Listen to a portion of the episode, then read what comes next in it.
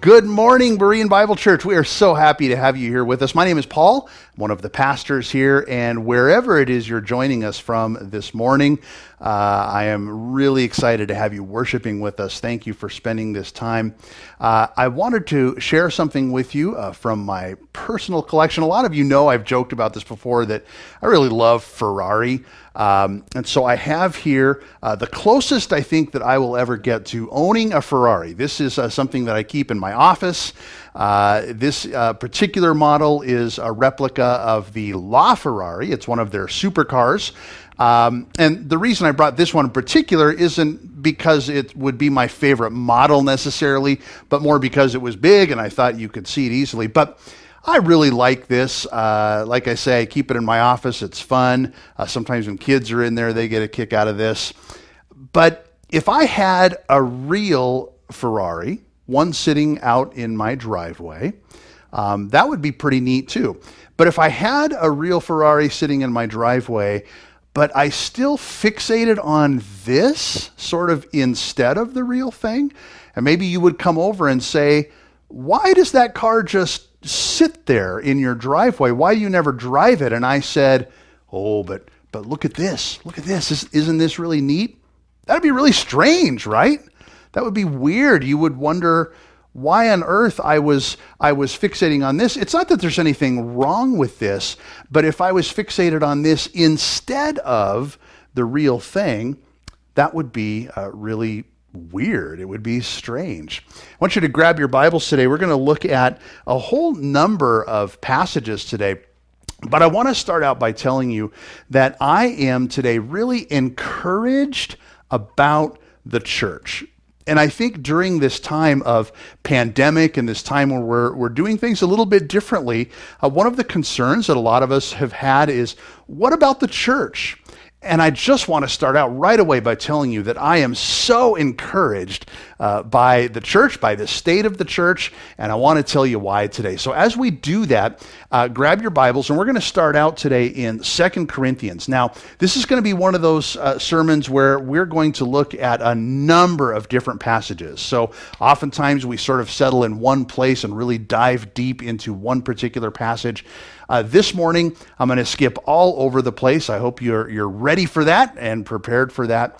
Uh, Second Corinthians chapter 6, though, because the Bible uses a number of uh, different metaphors to describe the church. And when we talk about just the nature of the church and what it is that makes it powerful and important and profound. Um, I think it's good to look at these metaphors. So in 2 Corinthians chapter 6, in verse 18, it says this. And, and before I read it, this is a really interesting passage, this whole bit uh, from, from the latter part of verse 16 down through 18, because in this passage, the Apostle Paul, who's, who's writing this letter to a church in Corinth, he's drawn from uh, quite a number of Old Testament passages, and he's sort of patched this all together. And we've said before, I believe that he's done this by the inspiration of the Holy Spirit. So it's not as if he's just doing this creatively on his own, even. You know, he's being led by the Spirit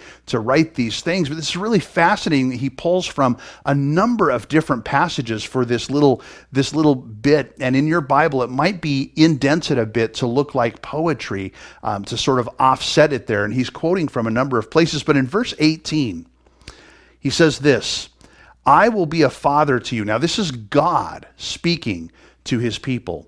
Says, I will be a father to you, and you shall be sons and daughters to me, says the Lord Almighty. That's the first thing. The church is frequently described as a family. Now, we could look at a whole bunch of other passages just with that topic, and I'm just going to use this one this morning.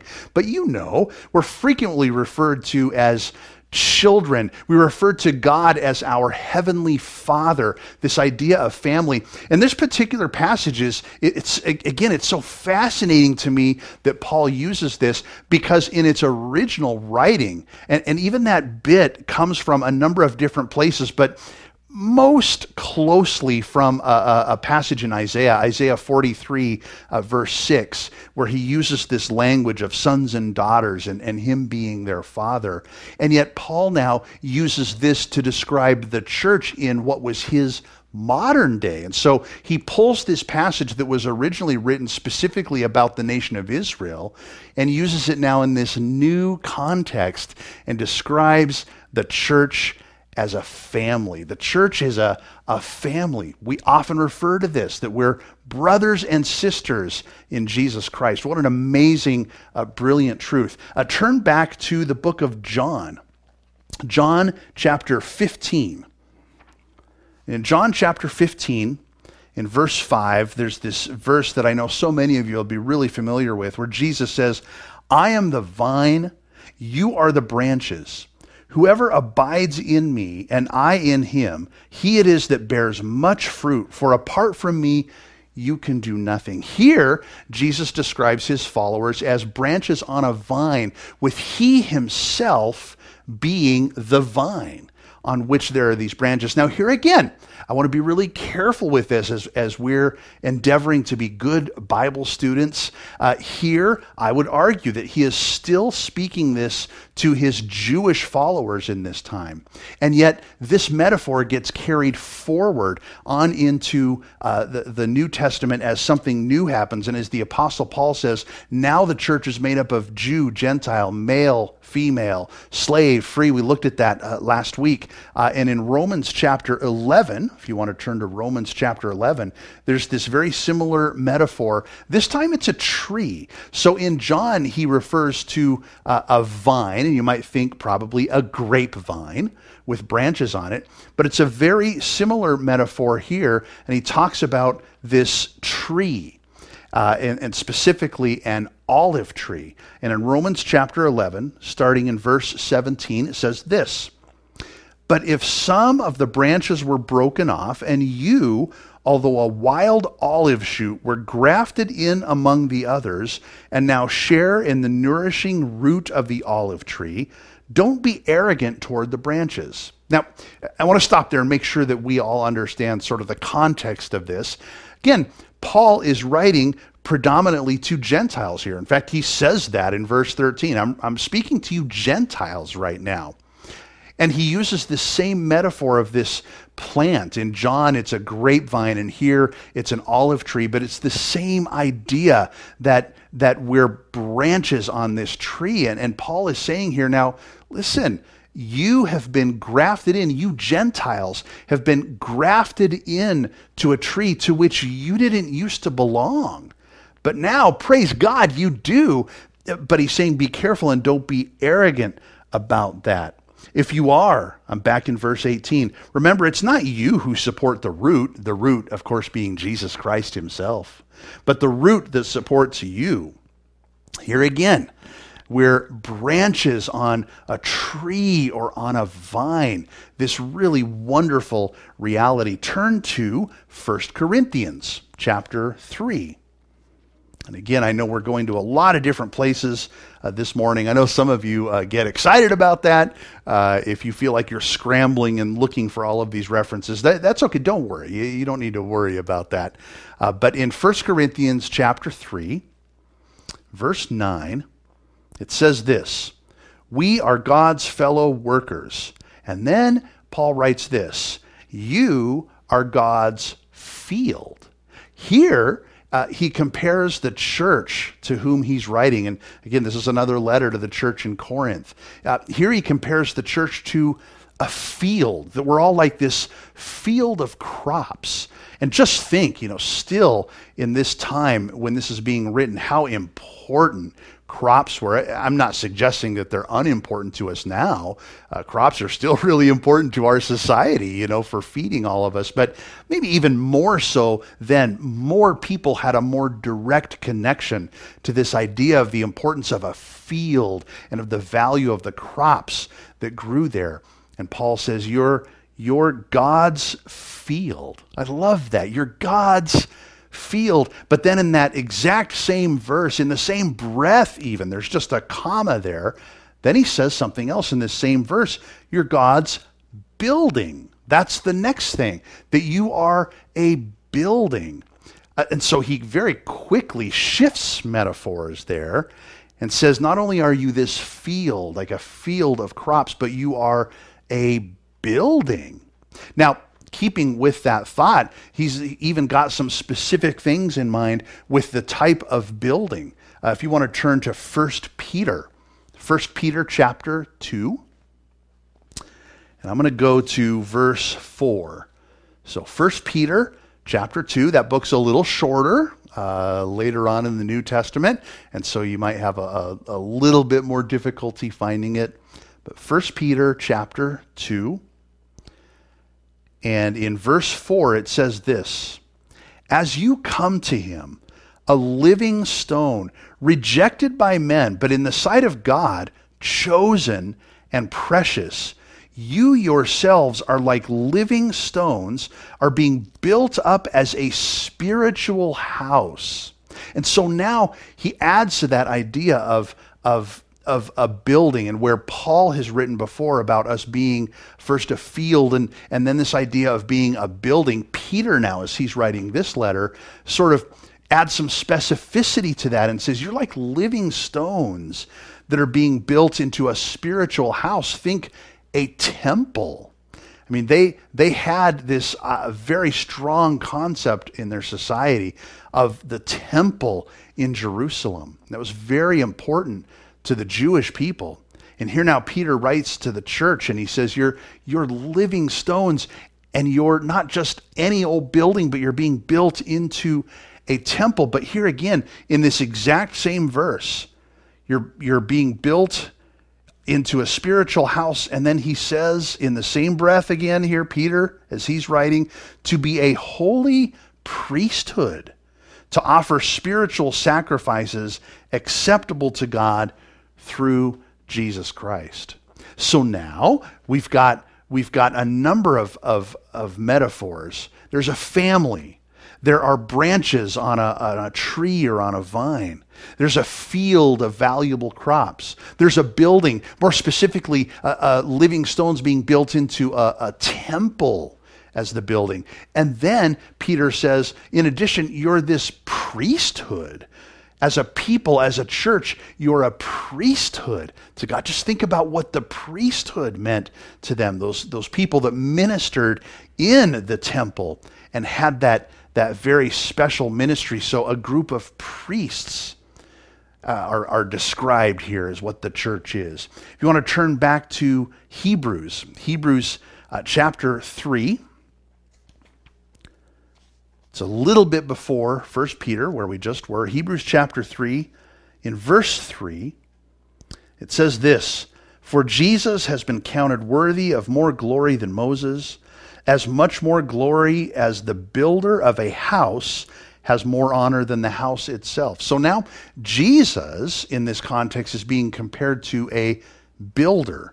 And, and he says, just as the builder of a house has more, more glory, more honor than the house itself, so Jesus has this honor. But then, as we keep reading, for every house, verse 4, for every house is built by someone, but the builder of all things is God. Now, Moses was faithful in all God's house as a servant to testify to the things that were to be spoken later, but Christ is faithful over God's house as a son. And we are his house. Isn't that incredible? Again, it's very similar to this idea of, of being a building, of being the temple. But here he says very clearly, we are God's house. And lastly, as we just continue to, to reflect on all of these things, I want to go back to our scripture reading for this morning, which is in 1 Corinthians chapter 12. 1 Corinthians 12, uh, starting, uh, uh, well, well, there's a whole passage that was read, but we're just going to read really specifically now verse 27. So 1 Corinthians chapter 12, verse 27 says just very pointedly, You are the body of Christ, and individually you're members of it. And I love this one most of all that we've said so many times. And, and, and Paul here is very clear that there's this, this mystical sense, even in, in which we are members of Christ's body.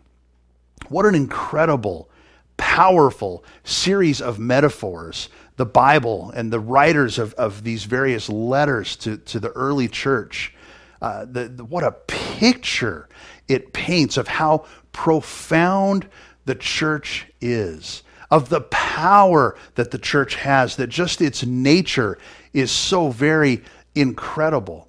And what I find so encouraging is that none of these things are dependent on us being in the same room on a Sunday. Now, again, let me be really, really clear. I want to be careful about this. I'm not being dismissive about our Sunday morning services when we are together in the same room. I'm not poo pooing that. I'm not suggesting that that's not important. I think it is. It's wonderful. I've said many times, as I know many of you have, I can't wait to get back to that. However, what I do want to suggest is not being able to do that does not detract in any way, shape, or form from what is really, truly the nature and the power of the church, the body of Christ. Do you understand what I mean? That all of these things maintain their truth they maintain their power whether or not we are able for this short period of time to meet together. And, and, I say short period of time. I know it feels like an eternity to us. It's, it's been way longer than we were expecting already. But it's a relatively short period of time. That all of these things maintain their truth. The fact that we are a family, that doesn't go away. Uh, some of you, just in your regular families, you've got family members that you were used to seeing, and now we're all taking a step back. Uh, there have been uh, my my mom has had her birthday and Mother's Day since we've started this, and on both of those occasions, you know, we we went and spent some time standing in their front yard while they were on their front porch. I wasn't even able to hug my mom.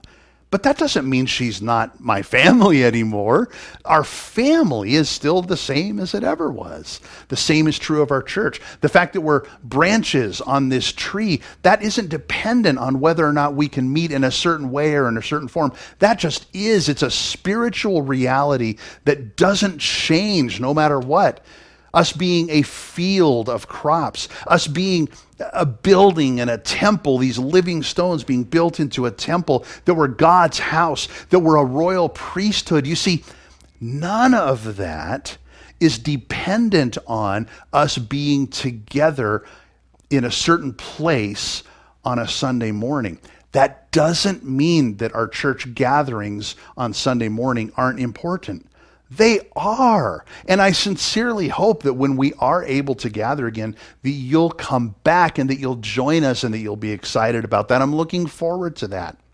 But in the meantime, none of these spiritual truths are diminished by the fact that we can't meet together.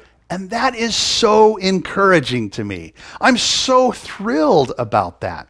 And not only does it not change the nature of the church and the power of the church and this spiritual reality of who we, the church, are, but if you think about it, it, it doesn't change the purposes of the church either. Now, I'm not going to go to a, a, number of passages. I've already taken you all over the place this morning, but just if we could boil down, and there are a number of different ways we could talk about the various purposes for the church, but just in very broad strokes, I want to suggest that what's good about the church is worship, is uh, nurturing and, and growth in the body of Christ, and is evangelism. But here again, do you see how none of those things is really affected, especially for us? When it comes to worship, we often make the mistake of, of calling worship the thing that we do on Sunday morning. But of course, the Bible paints a picture of worship that's much, much broader than that. That our whole lives are worship, that our lives ought to be a, a living testimony and a praise of God our Father. And we still can be doing that. I hope we are doing that as God's church, that we are still actively worshiping. And in fact, just this that we're able to do together, the, the fact that while we can't meet in the same room on Sunday morning, the fact that we still, by this technology, can sort of join our hearts together and sing together and still uh, do that element of praise together in a way that we wouldn't have been able to decades ago. That's exciting. That's so wonderful. The fact that the church is here to, to grow and to build up followers of Jesus Christ. That we're not called to, to just make sure people accept Christ and then be done with it, but that there's to be this ongoing process where every single one of us is growing. And that's what the duty of the church is, is to, to cause that growth, to build up the church, to mature individual believers. But see, we're still doing that. And again, praise God that we're living in an age where we have this extra layer of technology and we can still do that. That's still happening. That hasn't been taken away from us. And lastly, that we are to evangelize the world around us, that we're to share with our world Jesus Christ. But see, that isn't dependent on this meeting together that we have on Sunday mornings. In fact, it's it could be argued that it's only after that time as we've all been equipped and encouraged that then we go out and then maybe that real work begins as we go out into an unbelieving world and share Jesus Christ with them. Do you see why I'm so encouraged this morning about the church? And I think a lot of us have had conversations about, well, what does this mean? Is, is this, um, are, we, are we doing something wrong by not meeting even. And I just, as some of you will be thinking about the specific verse in Hebrews that says, let's not forsake the gathering of ourselves together. But that verse is really written to people who have done just that. They've decided for whatever reason, eh, you know, meeting together, it's, that's kind of optional. Uh, you can do it or not do it. It's not a big deal.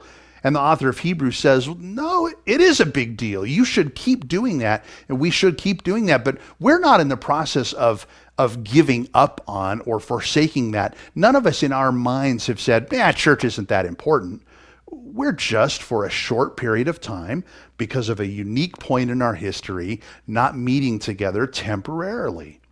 But we'll get back and we'll do that. But in the meantime, while we're unable to meet in the same space, I want you to be encouraged this morning that the church, in its spiritual reality, in its nature, and in its power, and in its purposes, has not been diminished a single bit.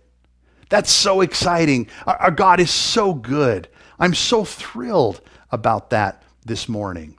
That God is guarding and protecting his church, that, that it has this same value we're still this brotherhood, this sisterhood of, of, of priests. We're still living stones being built into a, a, a temple. We're still this field of, of crops.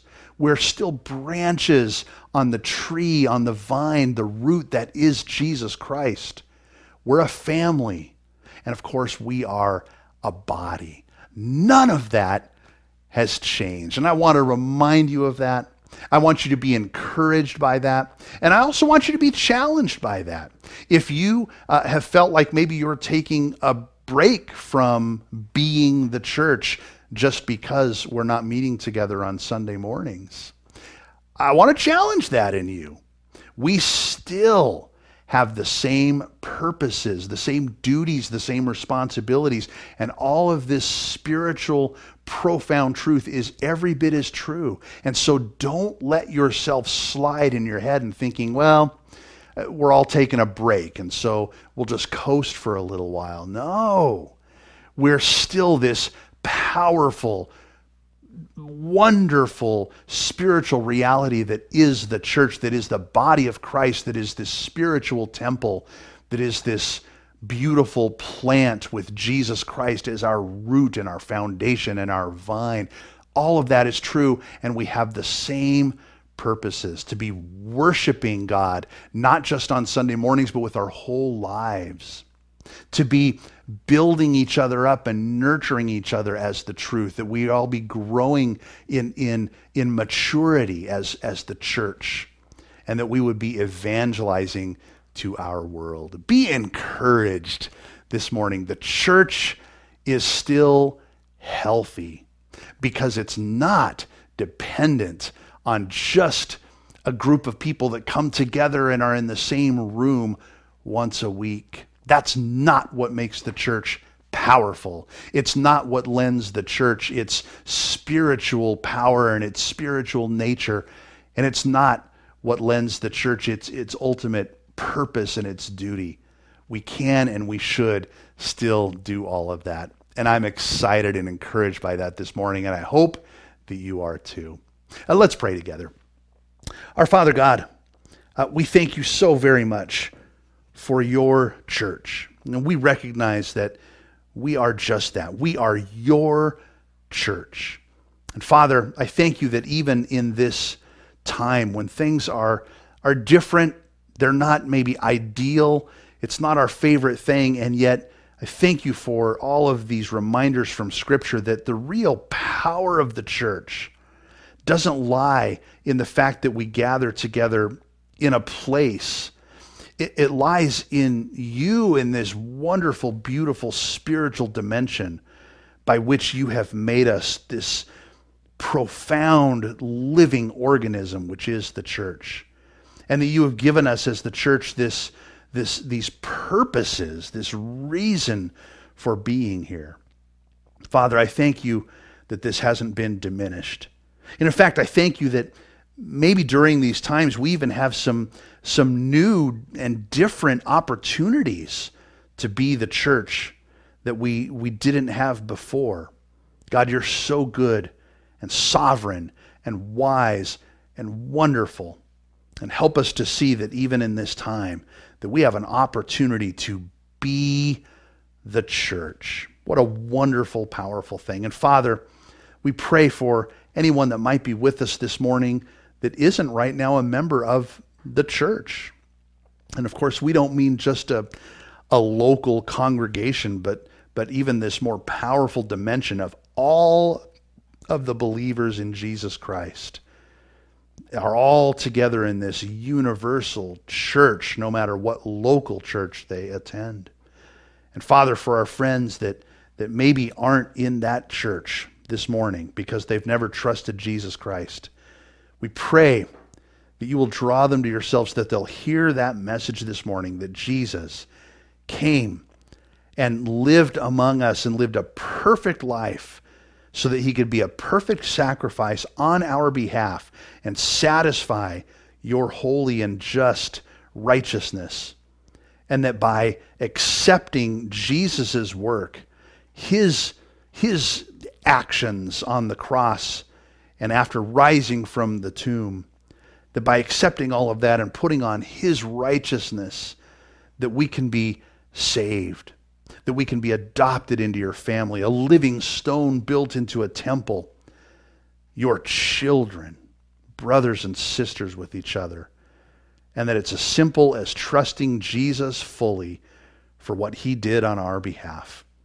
God, we pray that during this time in our, our culture and our society and our world, that there will be a, a whole new harvest of people turning to you turning to Jesus Christ.